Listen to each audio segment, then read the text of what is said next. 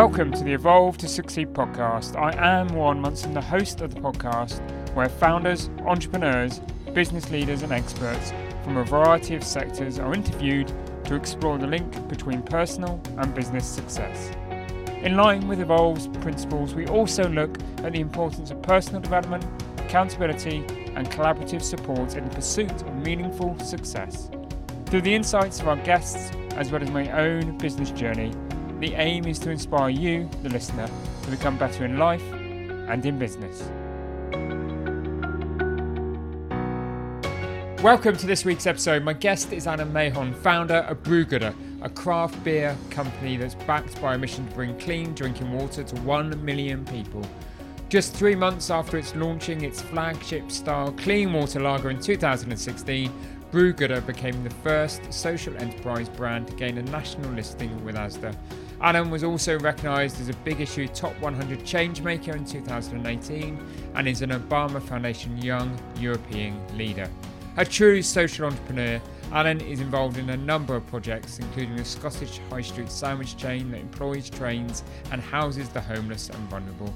And in 2019, he launched the world's Big Sleep Out which aims to bring together 50,000 people across 50 cities globally to help fight homelessness on an international scale.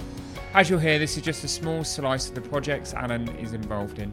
As founders, a lot of us have the intention to use our businesses for good, and many of us do, but Alan is on this at a whole different level. And my hope is that by the end of this podcast, you'll be inspired to think of ways to get involved in more projects and use your own influence for good. So, in this podcast, Alan talks about using QR codes to create a community and make the consumer's social impact more apparent. Hopefully, that can provide a level of transparency, a level of just, wow, six months ago I drank beer and now this has happened. Reveals his first makeshift attempt at brewing beer. Our first attempt was me just brewing it really kind of in a bathtub and gives some great advice for all entrepreneurs, no matter where they are on their journey. And I think that that's kind of the big, the big thing that you have to sort of stop comparing yourself to other people and realize that what you're doing is, is pretty unique, and pretty special. If you want to learn more about Evolve and the services that we offer, our forthcoming events, and also our coaching and development programs for you and your teams, then please go to evolvemembers.com. But for now, let's get on with the show. Please note we did record this episode remotely and there were a few technical issues, but please do bear with it because there is some great and insightful content within the discussions and the insights that Alan shares with us.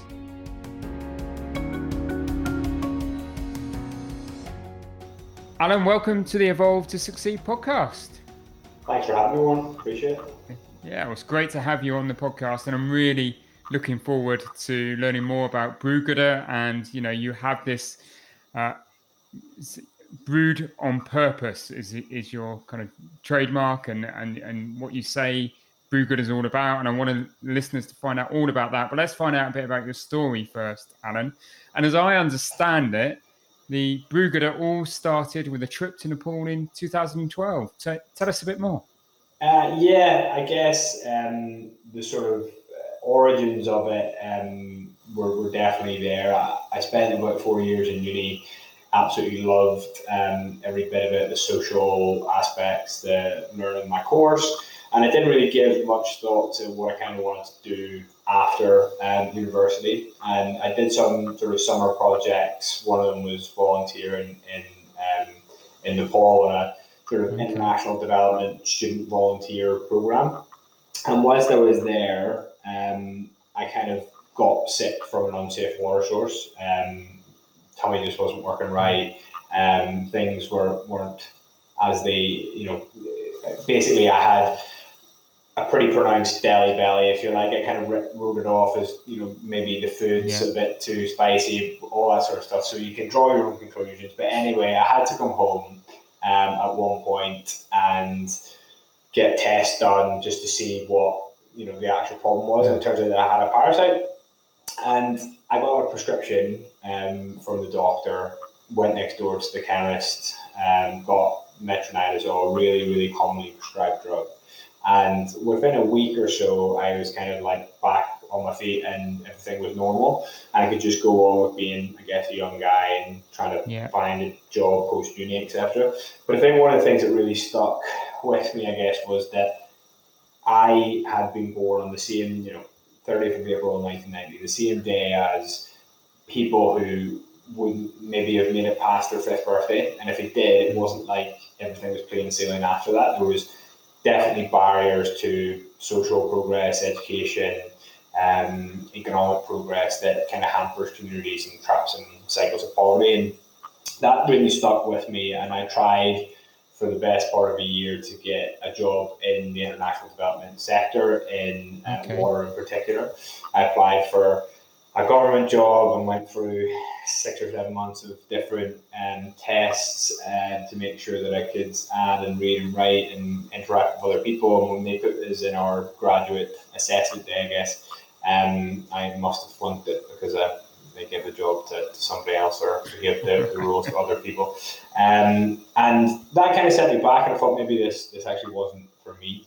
Um, and then I did end up getting a job in a friend's sort of startup cafe, if you like, um, and it was called Social Bite, and it's quite famous, I guess, in in um, in Scotland. It might not be to, to most of your, your listeners, but it's essentially a cafe that started with um, suspended food and coffee, so people could pay forward coffee and uh, and hot food items for homeless people and vulnerable people to come and sort of take it um, as they wish. And that sort of grew into quite a well-known sandwich chain um, and corporate catering company in Scotland, but then also morphed into actually a really fully fledged housing charity and homelessness charity. We ended up building villages in, in Edinburgh.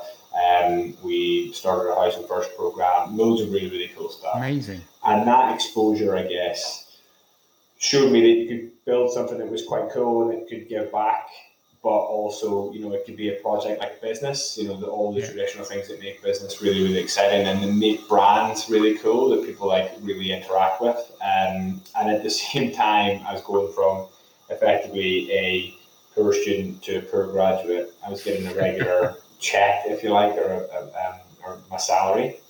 And it was pretty modest, and I didn't have much to spend on other than good food and good coffee. Uh, and so for me, I, you know, 23 years old or whatever, stumbled upon, you know, craft beer. Everyone was super excited by it. Everyone Yeah. was, you know, raving about new styles, new breweries, you know, the American brewery that they picked up a can of, or the, the brewery that's just down the road in Edinburgh. And I saw this powerful dynamic that you could almost use people's willingness to try new things within that category and within that industry.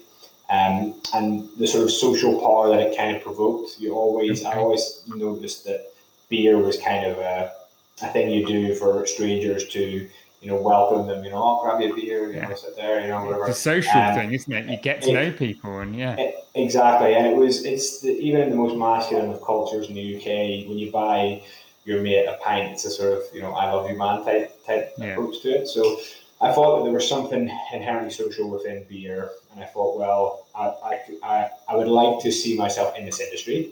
Um, I think it was cool. I think it would motivate me, and then I would like to tie it into something that I genuinely cared about, which was which was water. Um, and people, I guess, you know, show, Yeah. helping other people to, to thrive, I guess, was, was, was something that was underlying that. And I just put them together in the concept of, of, of Brewgooder. Um, and yeah, the rest is is the subject of this. the rest of the podcast, yeah. Yeah. And you look now back now with that kind of hindsight and just think about circumstance. And you know, if it hadn't been for the trip to Nepal and the, the experiences with the parasite in the water, and then that engagement with social bite post university, you wouldn't be where you are now. Or do you think you're always destined from an early age to a start your own business and b do something with purpose or something for good? Uh, yeah, I mean, it seems quite articulate now that that journey has been going on, but The I, jigsaw I comes together quite well now. yeah, no, but like in, in you know at the time it was I, I think just a, a, a fortune, you know, or a, um, you know good good luck and taking chances and stuff. But I guess that like Brewgooder are super idiosyncratic, right? And it's um, or at least it started that way. It's evolving into something I think hopefully much more all encompassing. But you know, it was basically I like beer, I had a water experience, I can, you know, I put those two things together, and that's actually not a scalable, you know, business idea. I don't think. I mean, the fact that we're still here is, and under the business model that we have is, is still quite remarkable. But those sliding door moments kind of add up into into what it is now, and have given me the runway to, to try and grow beyond it, its its humble roots. But I guess I've always loved bit like the idea of business and, and brands in particular, um, rather than just you know profit making machines, things that people interact with. I think is quite cool. And my first exposure to that was when I was younger. Um, we had a canteen in our school, and the fridge was just a, a, cupboard. Basically, it wasn't actually a fridge that was turned okay. on at lunchtime, so that every bottle of juice that you got was was warm. And I realised that there was this. Um, we stumbled, me and my friend stumbled on the fact that if you froze a certain type of, like, I think it was called, the, the brand was BPM, it was like an energy drink for kids. I'm pretty sure it's banned now, but it was like back in, in, in Ireland where I grew up, it was quite a popular drink. Yeah. Um, and if you froze it, it turned into a slushy. It was absolutely delicious. And it was sold in our canteen for a pound or whatever. And I thought, you know what, if I buy loads of these, um, you know, when they're on offer in the shop, and I, I freeze them and bring them in and sell them for a pound. You know, I could make a bit of money and grow. And actually, that lasted for about two or three weeks until the sort of uh, treasurer of the school called me in and says, "You, you got to stop doing this," basically. um, which I thought was just interesting, rather than this is you know what can we learn from you that people are buying. You know, it was actually st- stop that creativity. Stop. so, yeah, and, and I think I was never um, in school exposed to it formally. Like we did business studies and stuff, but like entrepreneurship was never a word that was was batted around. Even though actually, when I look back at it, that was some of the traits that were that were happening, yeah. I guess, within myself. I always thought because of the way I was brought up and I guess because of my mom's example in particular, like the idea of working for other people is quite fulfilling. Like, so she was NHS, um, she just you know used her spare time to look after kids um, that had like special needs and, and, and all these types of things. And I, I just thought that was quite natural.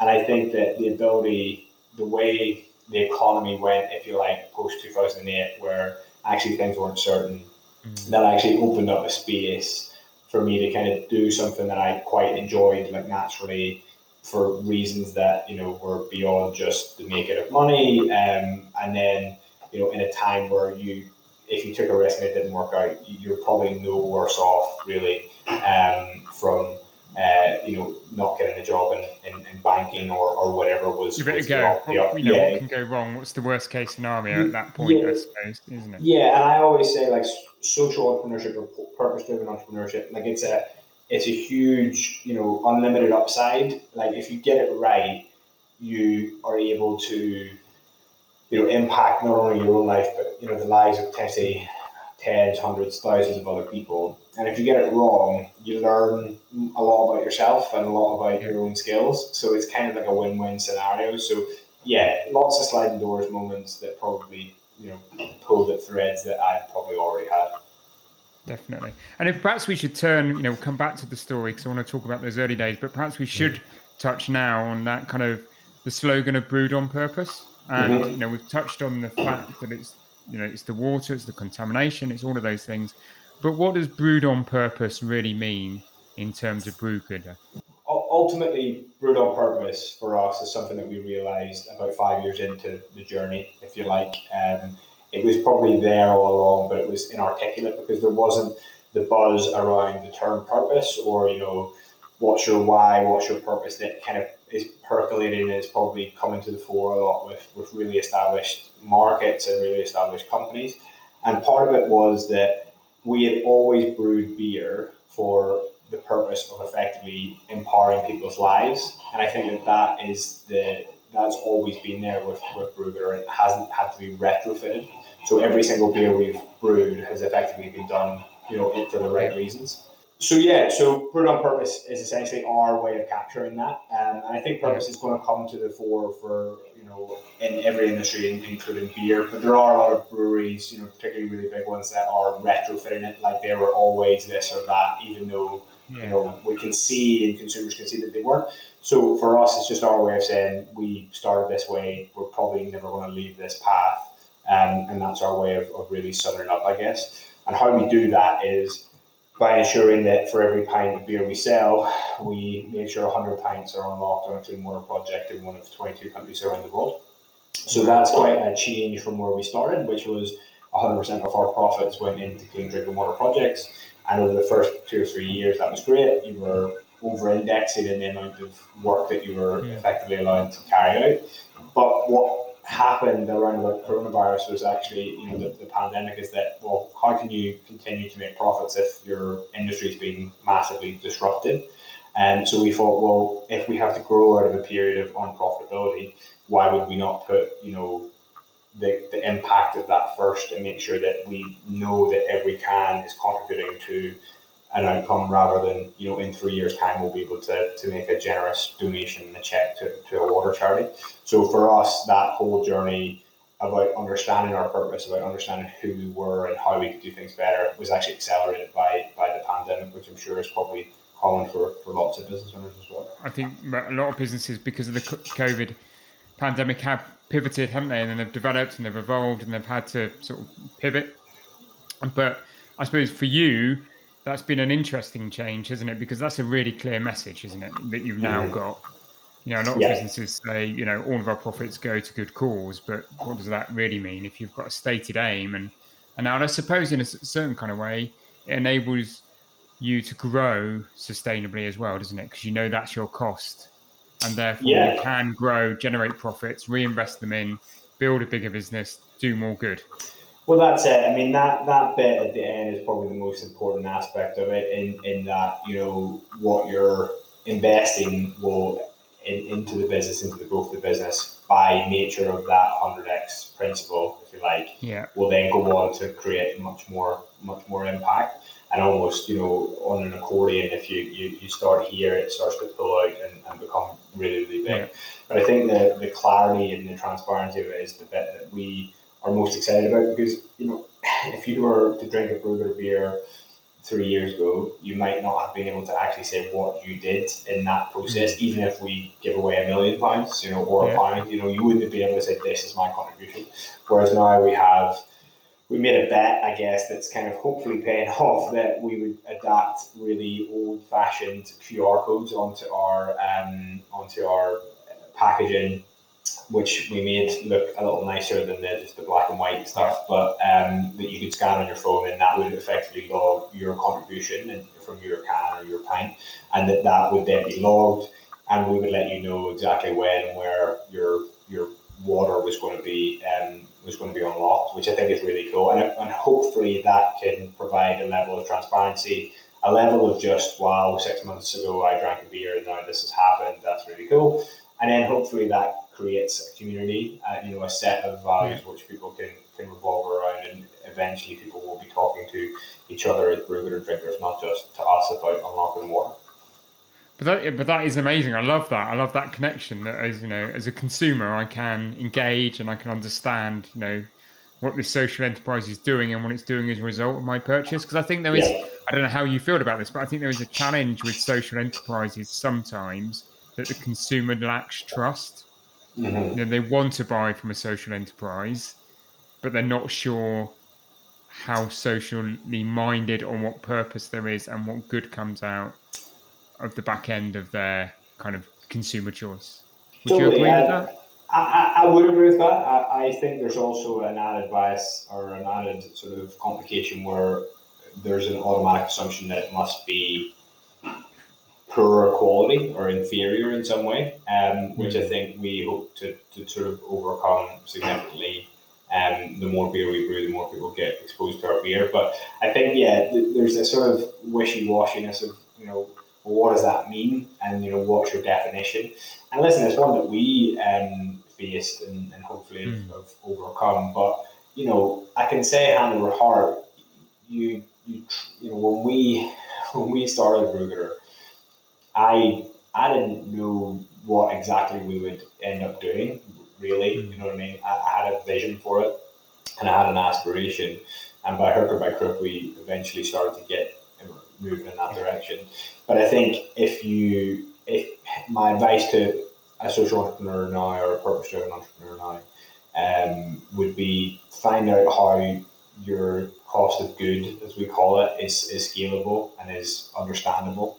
Mm. Because without those two things, you're not going to go far and you're going to be treading water for a long time. Now, I'm not saying that we've cracked the code or anything no. like that. There's much more successful socially minded businesses than, than us. But, you know, it's definitely the biggest learning that, you know, I think if you said, you know, the lock or the, the sliding doors, you know, if I could go back and rearrange the jigsaw, it would be it would look completely different. But you know, yeah. that's the, the value of hindsight, I guess. That's hindsight, isn't it? Yeah, definitely. And so you talk about that. So what were those original aspirations? You know, in those very early days, because as I understand it, you were working trying to craft beer. I mean, how did you come up with your own beer in the first place? Perhaps we should start there. But what were the aspirations?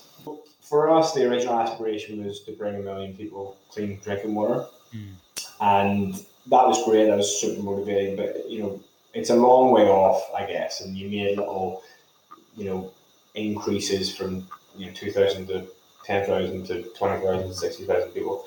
But part of me didn't like the fact that we were treating people as KPIs, if you like, or you know, something for us to measure our success. When these were people's lives and the empowerment of people's lives was, was all that it was about. So the move for us into unlocking water as opposed to impacting people's lives directly did two things, I guess. It took that commodification out of it, but also realized that, you know, we're not the cause of any further success that happens or development that happens. You know, we're just part of part of a, a really small part of the journey. So we've moved into wanting to bring a billion leaders in the next um, in the next five years to communities to, to help them empower themselves really. But more so beyond that, like one of the, the you know, we talked about brewed on purpose being um, being the strap line, if you like. One of the other things that we have is that we're people positive beer. So we've done other things, I guess, in the past year that have broadened our aspirations. That we said, yeah, we could, you know, in theory, bring a million people or unlock a, a billion liters of water, but what would it mean to be like a truly people positive beer brand uh, at the same time when when planet positivity is is a massive thing within the industry at all at all levels and part of me thinks that there's lots of you know big companies that care about the planet in order to, I guess, save the the status quo, if that makes mm-hmm. sense. Whereas for us, there's no point in saving the world if you can't use that opportunity to build a more equitable society, I guess, or um, you know, yeah. a fairer world. Let's just put it. So. And I so, think that's about, isn't it? Is that's about having proper, true social purpose and social responsibility or just doing it because you think there's extra sales to be gained. Yeah, or yeah, or, or just the, the preservation of of of what market is, position. Yeah, yeah, or like just even personal wealth. I, I just think that there needs to be a different way of approaching it, and and how we've approached it, we kind of again fell into it. So one of the first things we did in in people positivity, if you like, was to um at the start of the the first lockdown in March 2020 we kind of sat as a team and said, listen, if we're going to go under, let's go under with a bang. Let's try and raise, uh, you know, a round for the, the NHS yeah. workers. Uh, and we launched a, a, sort of campaign called One on Us, where we said we'll we'll sell our beer and delivery in four packs at cost price, and you can gift these to an NHS worker. An NHS worker can come online, enter their details, have a beer sent to them. You can leave a little note that says, you know, thank you for thank you. what you're doing at this at this time, and that was really successful, right? People, you know, took that opportunity. Uh, and we facilitated, and I think, twenty eight thousand beers were distributed across the UK, which is awesome. And some of the some of the like the the cards that we got printed from people's um, little uh, you know messages were really heartwarming at a time where you know it was it was it was pretty awful. And then as time went on last year, we started to try and go on a journey to be a more inclusive and equitable and diverse workplace and brand. And, you know, we're getting moving in that direction slowly but surely. Yeah. So I think the idea of being people positive and to try and make as much difference at home and abroad as possible um, in a scalable way is definitely what we're all about in terms of our aspirations. Now we haven't, you know, we haven't called that something or, or, or, we don't know what that looks like when we're there. We just know that if you keep moving in that direction, that that's a yeah. positive thing. it, it yeah, it's it, it's going to show you the road on which to travel, as it were. Yeah, exactly. Definitely. So let's let's talk about the um, the beer story then. So, how did you actually go about creating your own beer? Uh, yeah, so back in 2014, 15, something like that, was it? 15, yeah. So um, our first attempt was me just brewing it really kind of in a bathtub style homebrew operation. And I'm not very, my attention to detail is, is absolutely awful. So I brewed a thousand bottles of, of clean water lager version version one. 300 of them exploded in my living room. The other 700 tasted awful. Um, and yeah, and I realized that actually this wasn't probably the way for me to go in that respect. So I just wrote off to the guys at Brewdog and said, listen, you've got a big brewery. Can I use some of the space in that? They said, yeah, if you want to. Um, we, yeah, we went up there and we brewed our first ever lager with them.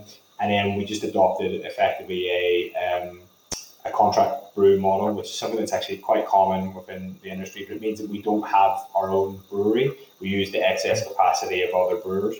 And to date, we've collaborated with about 150 different brewers across the world in different size projects, some really small batch, some of our core beers. So we've got three or four different brewing partners across the UK, the likes of Fourpure, Williams Brothers. Um, we've worked with the guys out at Fierce and Aberdeen a lot, and then we've actually worked with loads of other brewers. So we've always come to brewing, if you like, almost within the same spirit of, of how I thought of Brewgooder is that I just love the industry. It's great to be able to work with really talented people in, in different mm. um, parts of the world and different parts of the UK and who are good at making different types of beer.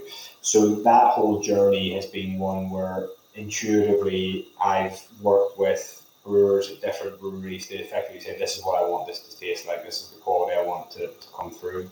And you know wood, that that's always been something that, that we've, we've always had in the bank, which is which is great.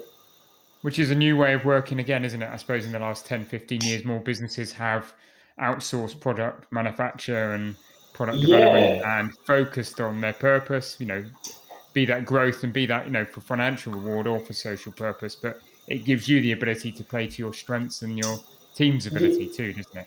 Yeah, totally. And listen, we could we could reinvent the capacity that's there. But for me, it's much greener to just work with existing um, infrastructure. And yeah. I'm not precious. I don't have to own the brewery in order for it to be authentic and genuinely our beer. You know, every beer that's in the market, from from our point of view, is ever you know, we put a lot of trust in our collaborations with other breweries. Mm. But when it comes to our own product, you know, we definitely shaped and crafted, you know, every single can of that, if you like, from a, mm. from a recipe point of view. But the beauty of it is you get to work with really great partners um, who can who can lift, you know, do the heavy lifting in some areas. But at the end of the day, we have to go out and sell it, and when we sell it, we need to make the impact. So you know, it's a it's a it's a nice model to operate, and, and one that I hope can, can grow with us. I think there's businesses like Fever-Tree, for example, who've never had their own yeah. production capacity, but you've never questioned them. But I think there is at certain levels of the industry, you know, maybe you're a foaming, maybe you're not really in in the in crowd, if you like, because yeah. you have that. Um, and that's always been a chip on the shoulder that we've we've kind of had. But as we've grown up and matured a little bit, we've kind of got over it. Yeah. yeah, it's interesting. It was different.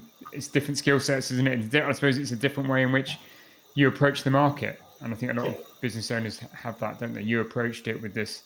I love craft beer. This is what I want to do, but I want to do it with a purpose. Yeah. If you were to come at it from, you know, I've got a degree and I know how in brewing and I know how to brew and I'm, my passion is brewing beer. Mm-hmm. You'd have come at it from the more the craft beer perspective and then thought about what the outcome may be. So yeah, it's outcome driven, isn't it? I think is yeah, it, it means that we get to work with lots of people like that. You know, more than we would if we only hired one or two two brewers. Mm. And I think that's one of the privileges of, of being able to do Brewgooder is that you're working with people who you know it would it would be very hard to work with in, in, in a different way of doing things. So, what other challenges have, did you face and have you overcome in the years since you started Brewgooder? Um, I think the business model has been the one that's the, been the biggest challenge, and um, for me, it's something that we've worked hard at to, to make sure that it, it can grow and it doesn't have a, an end point that's you know within five or ten years it can be something that could last for mm. forever. In essence and I think that's been the biggest challenge. I think the other challenges are just you know finding a, a voice that's yours within the market. I mean we kind of started off from a from a branding point of view in particular as you know this we look the same kind of sound the same as mm. as pretty much everybody else and actually, over the past year, we've kind of found a, more down to earth tone of voice that we actually was was our voice all along, and we're not. I don't think we're pretending to be something else to fit in with the rest of the market. We realised actually we're we're pretty unique, I guess, and that we are comfortable in that. Um, and I think that's been probably the biggest psychological challenge um, that we faced, as well as just being resourced. You know, the average team size over the past five years has been two and a half people. You know, if you were to average that out, and I think that that knackers you, like that really, really makes you, you, you sort of tired and burnt out. And, and me and James had been working pretty much flat out throughout the pandemic, and he was based in Glasgow, and hadn't seen him, and still weird to, to, to see him in, in the flesh, and you know we just needed a break, and we brought on people who are much more talented than us, much more experienced than us, in various different things. And actually, it's changed just our whole outlook on the future because it's not him and I just just doing that anymore, um, which is great. And now we can look to, to, to bigger things. Yeah, I've seen you, you know, just some of your feeds, you know, your social feeds. I've seen you've really scaled the team recently, but that's one of the challenges any entrepreneur business owner faces, isn't it? Is there's a point where you've got to do it all. And there's a point where you then can no longer do it all, but you've got to let go. But can you afford that investment in the people that will do it better than you?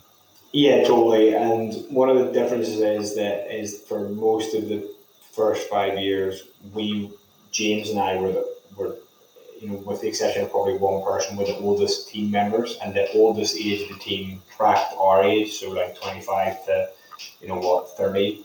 And yeah. now the balance has almost shifted the other way. You know, we're the young guys, and we're we're there to learn. Um, and we've hired some people who are just operators of, of, of different experience and, and, and magnitude from us, and we'll always drive the energy and you know put the gas in the tank eh, for everybody else to, to move.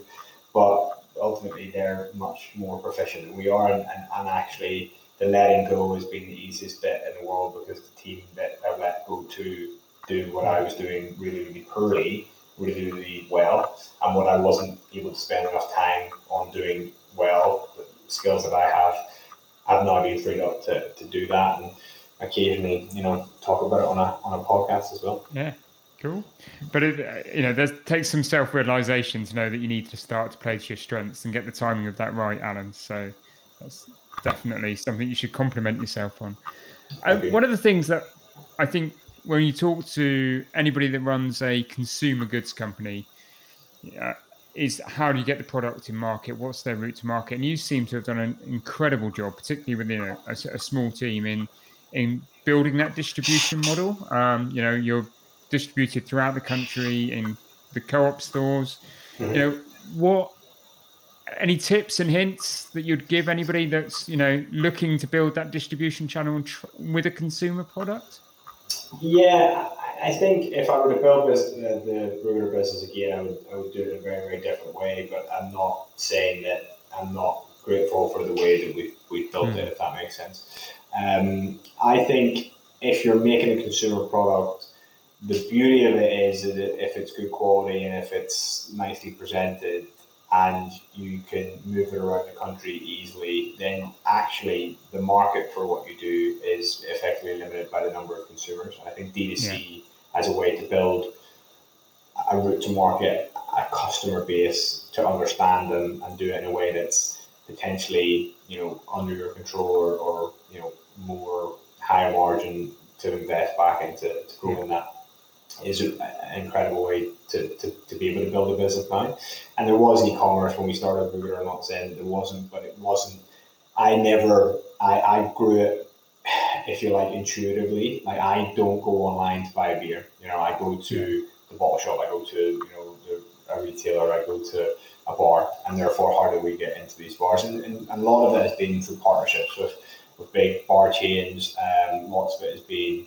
Um, you know, the, the supermarket, well, the retailer success, convenience retailer success that we've had with co-op. And for me, it was about identifying, I think quite early on, especially with the co-op, that we were quite aligned, like uh, in, in a value sense, not just in a selling and commercial sense. You know, they were increasing their range. They wanted to bring in brands that were that had social value at its heart. And for me, I I think realized early on that if we partnered with these guys, we could do some really really cool things. And I think we're in the, the process of having I think four beers on shelf across the country in really great store locations. Um, so one of them's our lager, the other one's our tropical pale ale, and then we've got two collaboration beers, Magic Rock and Northern Monk.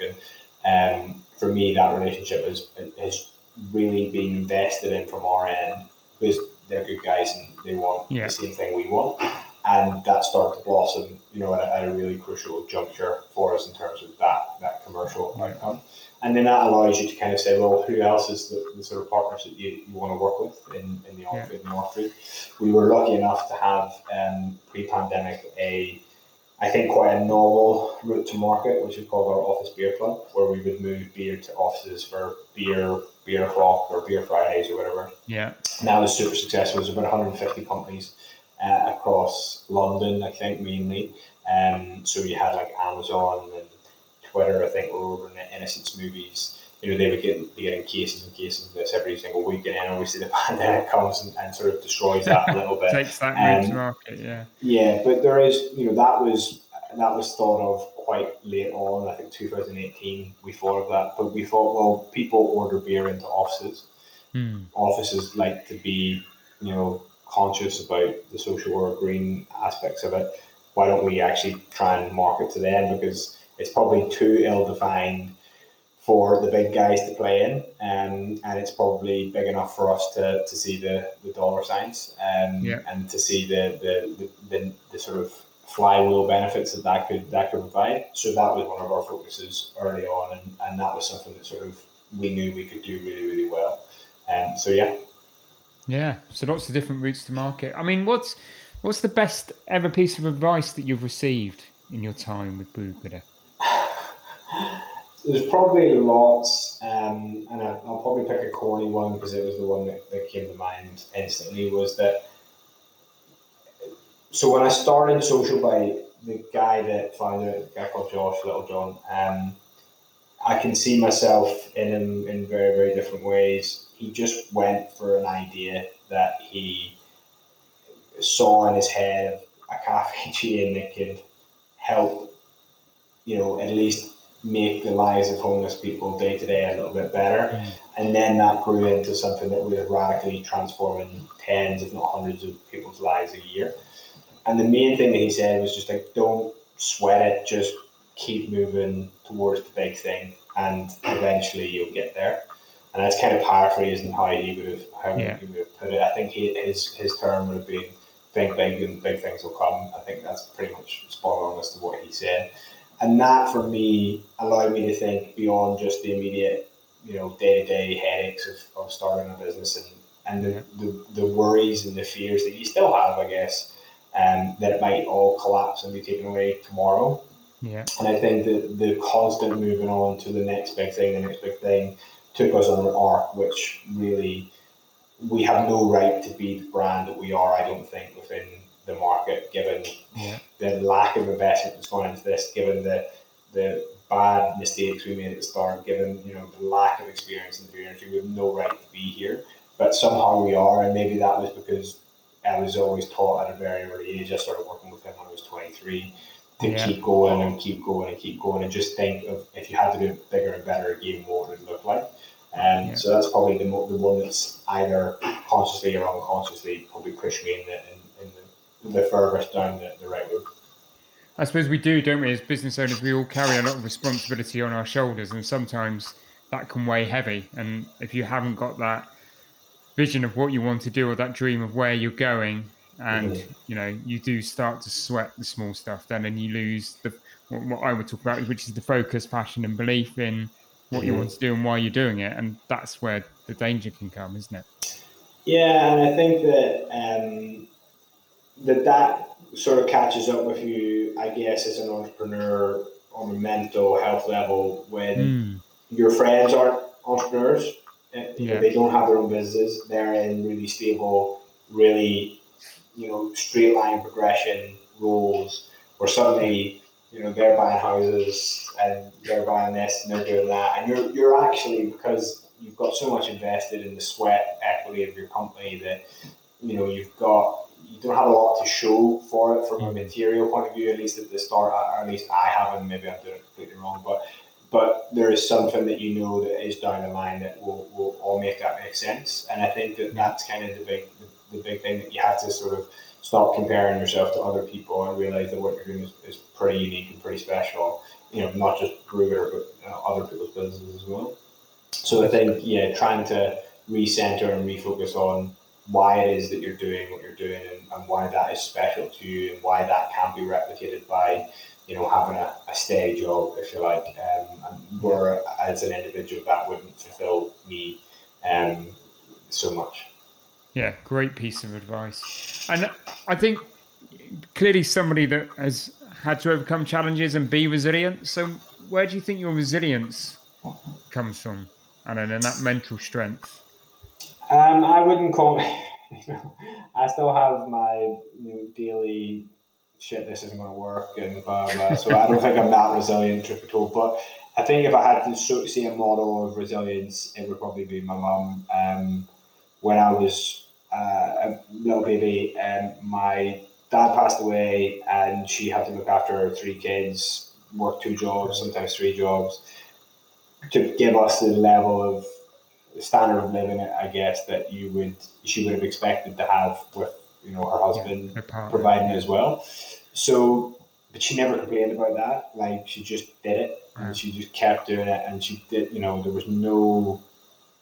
It couldn't have been easy for her, right? But it was. It was done with such a matter of factness that that just became what you the attitude that you had to adopt to things but she never ever would have said to us, we have to do anything specifically. We don't have to prove ourselves. We don't have to do mm-hmm. whatever you will enjoy. If you do what you enjoy, then that's good enough. And I think that that, that balance between working hard and not, you know, not complaining. I'm not saying to complain is, is a weakness, but that that level of drive just to she had it in her head that she wanted a certain quality of life for her kids, and that was the thing that kind of pushed her on and, and, and kept her going. But then that pressure that she internalized, I guess, gave us a freedom where she didn't have any demands on us, and I think that that allowed me to certainly experiment and do and do different things. And you know, whenever I complain about my work or life or whatever, I just kind of catch myself on and think, well you know, your your mum's had far more challenges than, than you've ever had yeah. to deal with, and, and, and it's still there and it's still you know stronger than ever. Arguably.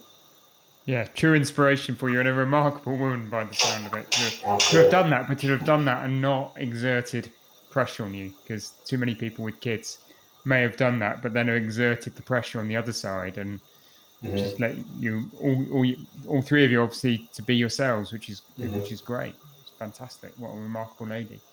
Um, when you now employ people, mm-hmm. what qualities do you look for in them? And do you look for different qualities, do you think, because you are a social enterprise?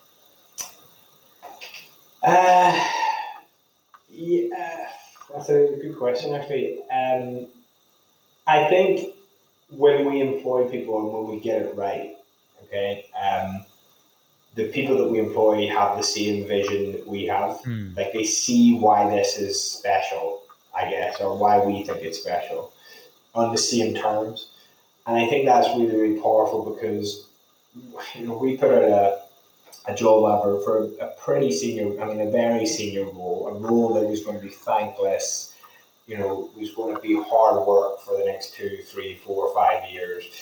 And we got people who were really, really talented, really, really good at what they did, had loads of experience. And the first thing they always said about why, you know, it attracted Brewgooder attracted them was the chance to give back.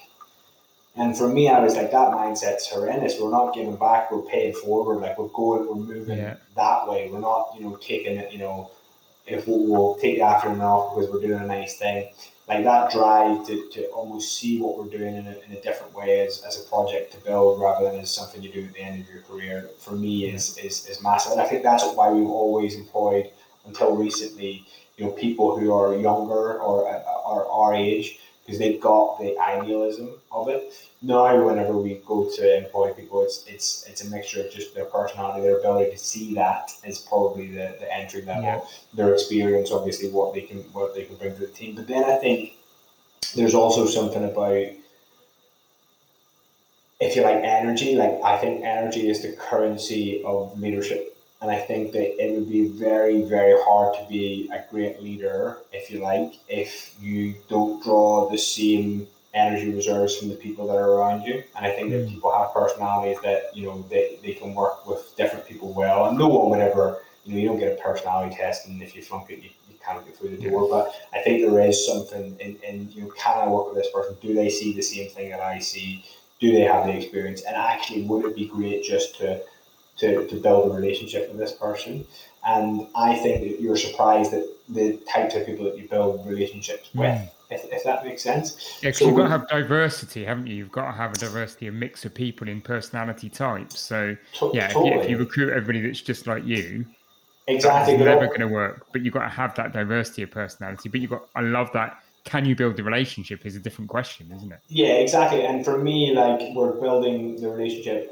If you like, me and James used to hire people like me and James, right? Yeah. Almost entirely. Like they might not have been, you know, working class or middle class white guys, you know, that went to university. Yeah. They might be the female equivalent of me. But now we're starting to hire people who are just like not us. You know, they're they're almost specifically not us, or almost consciously not us because they bring something that's, that's, that's great. And it's not about, like you say, seeing yourself, you know, or, or having diversity for the sake of diversity. It's like, okay, can I imagine learning from that person? And there's somebody, you know, I won't um, embarrass her by naming her or embarrass the rest of the team, but, you know, someone who's not the same age as me, not the same gender, doesn't have the same, you know, ethnic background to me at all. And in many ways, we have no common shared life experience you know, almost, you know, down to really, really minute details. But the working relationship we have is just one of complete openness, complete trust, complete acknowledgement of what makes us different, and we're we're thriving as a result of it. I think anyway, and, and I think she would agree. So it's it's it's multifaceted. I let people do the recruitment, if you like, the finding yeah. the finding who's good and who's bad, or you know, not who's bad, who's good at you know this, and, and, and for me, then it's about if I trust the the people who put these people in front of me. It is about that energy. It is about that um, personal chemistry and connection, and that doesn't mean people who look like you. That can mean the people who are opposite to you. But that friction, or not friction, but that you know coming together can can create energy. And I think that the energy is what you need to, to lead your team. And if you don't have that energy, then you're you're not going to be around for long. Brilliant piece of advice there. As we start to wrap up, I just wanted to touch on um, B Corps um, because yes. you're B certified, uh, and you know that is a growing trend within the UK. You know, it's come across in the states, but a lot more of our clients or businesses that we talk to at Evolve are thinking about becoming uh, B Corp certified. Uh. Again, words of advice and wisdom. You've been a B Corp and, and recently had you know quite a accolade put on you as a result. So, any tips of words and advice? Uh, yeah, so I think that the, we got uh, an award for being what was it best for the world, um, and we didn't realize wow. until later on that that was it. We over-indexed in a community, you know, score because of the work that we do in, in the water projects and stuff. Um, and the exciting thing was that that was effectively last year's. Um, award that was almost held okay. over because of coronavirus till next year. And it turns out we actually won it the year before that as well, which we didn't realize because we just we weren't paying attention. But anyway, enough humble bragging. But um, for me, the, the B Corp experience has been one where I actually had to be convinced of it by a colleague. I, I used to think, why would we throw our lot in with like, you know, hmm. I don't know, big companies that want to be seen to be better. Yeah, is it um, just the badge? Is it just the yeah, trying to get a badge you want to type thing? Yeah. and listen, I was I was in that camp. I felt you know, I was a young guy, I was a bit of a martyr, you know, like we are doing more than any of those businesses ever could. We started, and then I, it was explained to me by a colleague, Zoe, who basically just said, like, yeah, but you can say all the things that you want, but unless somebody else is saying that that's true, then it doesn't mean anything. And I mm. think that way of explaining it was actually okay. This makes sense. It's almost like somebody's going to check what you're doing versus what you say you're doing, and effectively score you against the continuum of other businesses which you're doing the same. And once I realized that, I was actually this is super healthy. This is really good. This is not just you know a sticky plaster. This is something that people can, whether it motivates with a carrot or a stick, for people to get to do business better, I guess, and to focus on areas where doing the right thing can have you know big outcomes for people, for planet, for you know, uh, for your workers, whatever. That has been a really awesome experience, and I've seen loads of, of, of beer brands and loads of um, companies get B Corp certified, and it's it's great. Like I think it, as long as it maintains its high standards and um, is credible, has the chance, I think, to move from being a good thing that, from a business to business point of view, where you could say, "Oh, that brand's this," or whatever, all the way through to what effectively fair trade was, which was like it broke through into the mainstream of, of consumers. And I think if that can happen, then that's awesome because it comes full circle because then you can actually, as a, as a business or as a consumer, look at something and say, well, that must meet standards that I would apply if I had the resources to apply them to, to every brand that I came across. Brilliant. Great articulate answer there. So, my final question it's called the Evolve to Succeed podcast, Alan. Uh, what does success mean to you? What's your personal definition of success? So this is super, super personal, but um, I think my dad passed away when he was 38, um, and I've got about seven years to go on that. Um, my idea of success is that if I got to that age and for whatever reason that was it, that I was happy with the person, the you know business success. Like if I could leave it all in the field and try to do the thing that I wanted to do, if there was no barriers, that would be success for me. If that made sense. So you know, not necessarily a car and a big house and all these types yeah. of things. Just not the material things at all. Yeah. Yeah, I'm not saying you don't need them, but I'm just saying, like, wouldn't it be cool if you tried to do something that, actually was more like you than any other path, I guess. And that doesn't mean success at the end of it. No one hands you a check or no one hands you an award to say you are successful. But could I get to the age of 38 uh, or 39 and say, actually, with that half of my life, I've done cool stuff and the rest is kind of a bonus. And, and that's how I kind of look at things. Brilliant. Thank you for that. Thank you for sharing that. That's a very personal definition of success. Um, so, if people want to learn more about you, Alan, and more about Brewgooder, where can they go? Yeah, there's not much more to learn about me, I don't think. Um, but if you want to learn about Brewgooder, uh, you can go to brewgooder.com um, and you can check out what we're, what we're up to. You can check out our beers. And if you have, if you can pop along to your local co-op, then you can grab some of the beers and hopefully the weather keeps up or is good when you're listening to it and you can, you can yeah. drink outside in the sunshine. Definitely. Go on, listeners, go to the website, order some beer, enjoy it in your garden in the sunshine. Thank you, Alan. You've been a great guest on the Evolve to Succeed podcast. Thank you so much.